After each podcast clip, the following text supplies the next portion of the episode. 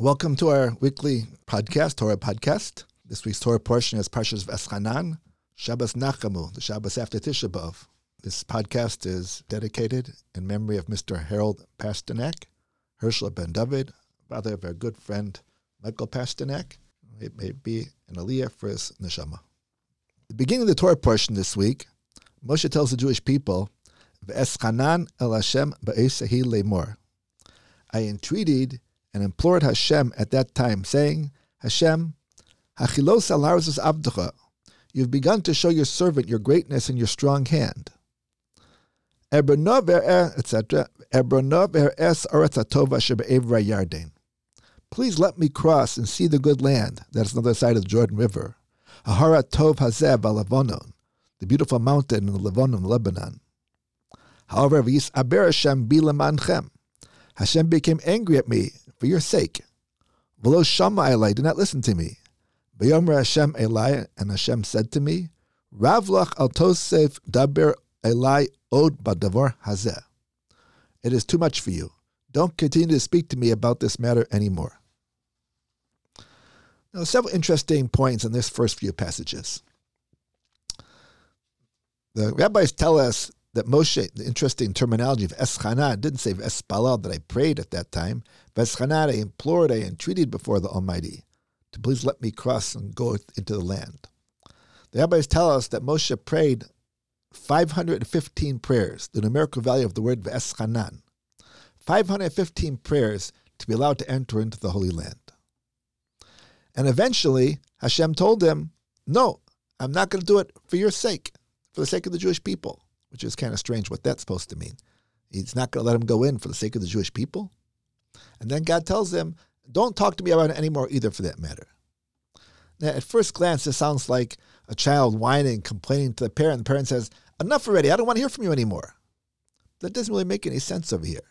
First of all, Moshe understood himself quite clearly the significance of the prayer.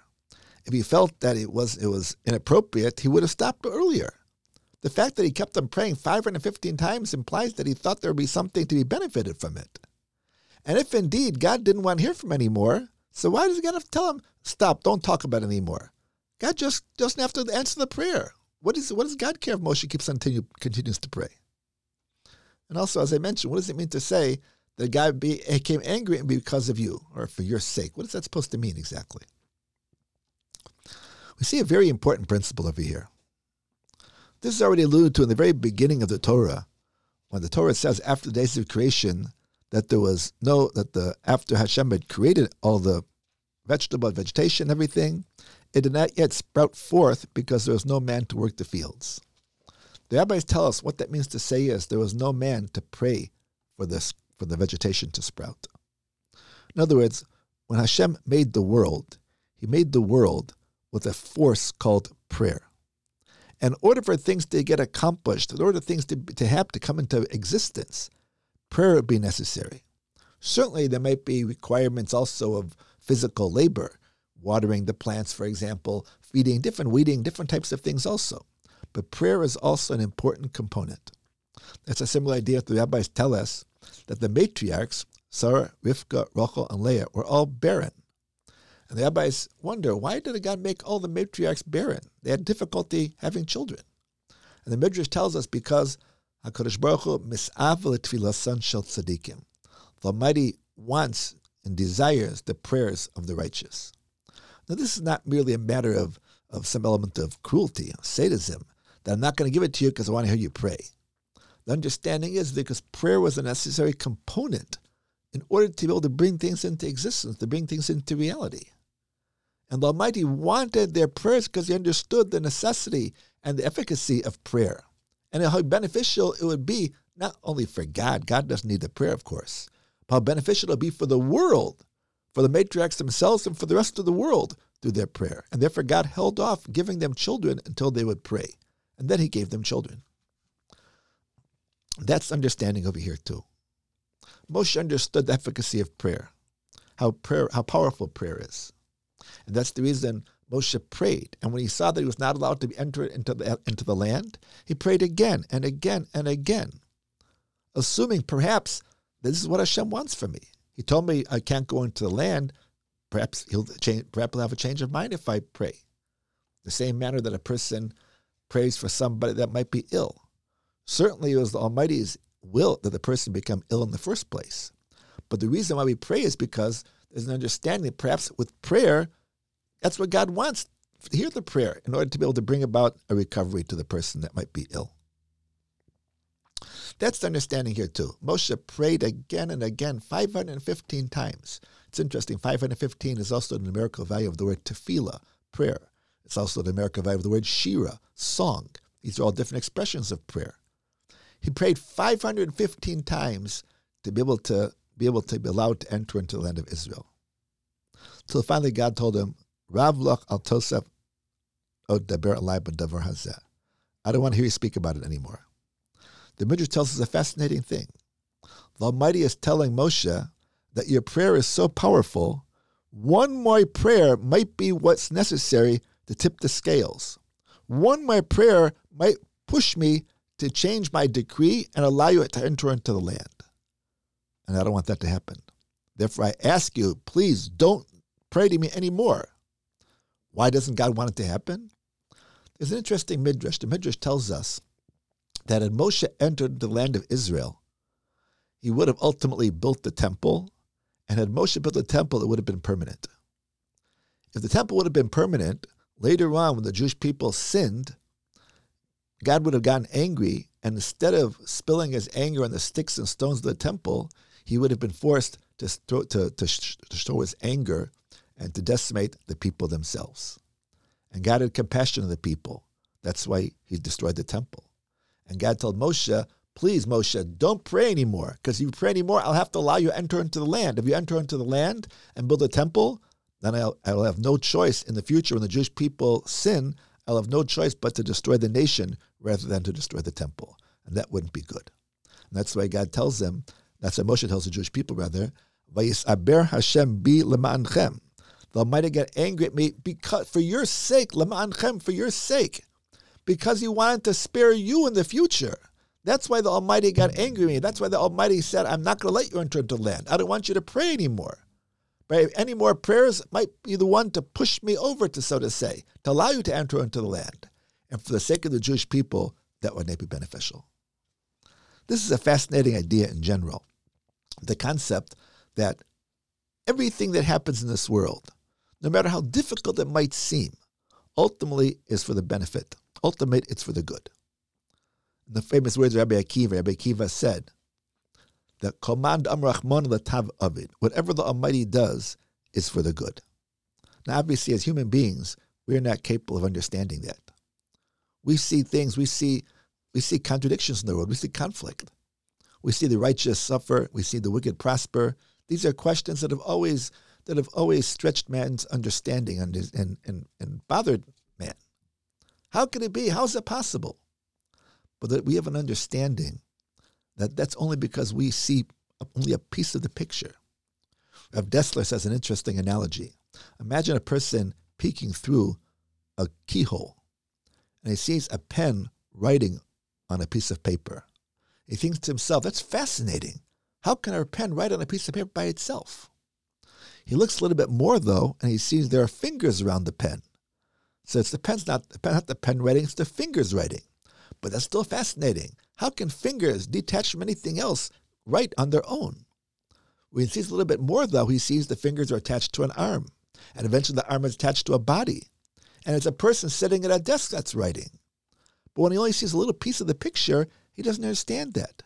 You have to be able to see the whole picture in order to be able to get the proper perspective and understanding of what's going on. That's the same thing here, too. Everything the Almighty does ultimately is for our benefit. We may not always see that because we're not privy to the whole picture. We're only privy to a piece of the picture, a little part of the picture. And Bekiva is telling us it's important to be able to see beyond the little, the limited image picture that we have. When a person understands that, he sees, he can really appreciate, even if he doesn't understand the details. But he recognizes that everything is can ultimately be for the benefit. The Talmud at the end of Tractate Makos tells us an interesting story, a well known story perhaps. Rabbi Akiva and a few of his friends, shortly after the destruction of the Second Temple, were climbing up near the mountain, near the Temple Mount. And they turned and saw the place where the Holy of Holies had stood, and it now had been reduced to rubble. And they saw a little fox scampering about the ruins. And the rabbi started crying. And Rabbi Akiva smiled. And they, Akiva, what are you smiling about?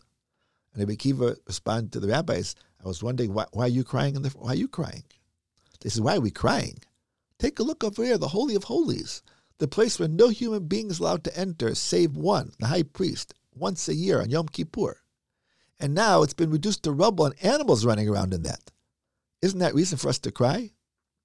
And the Akiva said, That's exactly the reason why I'm smiling. Because we know that there are different prophecies. There was a prophecy of Uriah that said the temple would be totally destroyed and decimated and remain desolate. And then there was also the, the prophecy of the prophet Zechariah ben Brachia, who, tested, who, who prophesied that O Yeshu Zakanim with Zakanis Bechovus Yerushalayim, there will yet come a time the elderly men and women will sit by the sides of the street and little children playing together in the streets. And I thought to myself that till I see the fulfillment of the per- first prophecy of Uriah, how do I know if the second prophecy will be fulfilled? But now that I see the prophecy of Uriah is fulfilled totally, to the extent there are animals running through, now I have no question whatsoever that the prophecy of Zechariah will yet be re- rebuilt also and be fulfilled. Akiva saw the same thing the other rabbis saw. But whereas other rabbis cried, Akiva smiled, Akiva laughed. What's the difference? The other rabbis were focused just on what they saw, the present. Akiva follows his own reasoning. Rabbi Akiva is of the one that says, whatever the Almighty says, whatever the Almighty does is for the good. You can't just be fixated on the present, on the little image that you see. You have to realize that there's a bigger picture.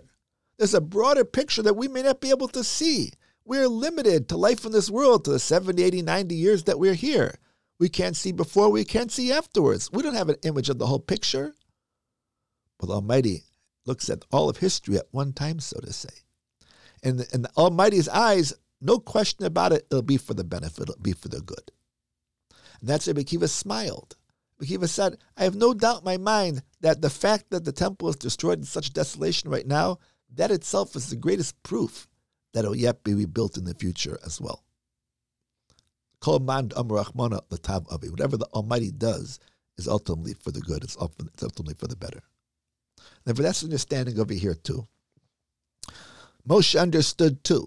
Moshe, at present, right now, please let me in.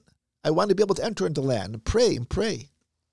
But the Almighty tells him, listen, it's true that prayer will be allowed to allow you to get into Israel, into the land of the promised land. But when I made my decree against you, that decree is for the benefit of the Jewish people. Ultimately, it would not be good for the Jewish people for you to enter into the land. Moshe is not entering into land, and ultimately the destruction of the temple, for that matter, both things are for the good. Even if we can't understand it right now, we understand and appreciate that when we see the broader picture, we'll be able to understand in the future that it'll be for the benefit of the Jewish people. What a fascinating way this is to look at things, to be able to get an appreciation of what goes on in the world. We don't claim to say that we understand everything, that we're capable of understanding everything. It's far beyond our capability of being able to understand the way God runs the world. But if it shouldn't be too difficult for us to be able to recognize, though, that there is purpose and there's benefit for that matter, even in difficulty and tragedy, even in destruction, there's there's still something to be understood. There's still something to be able to appreciate. Beneficial, it'll be beneficial in the long run. So right after Shabbos, in this parsha, we read Parshas Vaschanan, the, the Haftorah, after the parsha is Nachamu, Nachamu, Ami Yamar Alokechem. It's called Shabbos Nachamu, the Shabbos of comfort. We've just gone through a Tisha B'Av. We've just gone through the experience of mourning for the loss of the two temples, the first and the second Beis Hamikdash.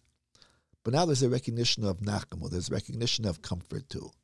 The Beis Hamikdash may not yet have been re- rebuilt, but at least we can have some kind of understanding that is for our benefit. We have some kind of understanding that just like the temple was destroyed in desolation, there will yet come a time. The Almighty has a good memory, so to say.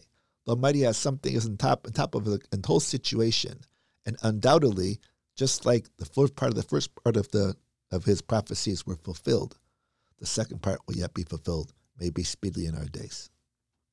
Have a great week, everybody. Great Shabbos, and we hope to be together again next week.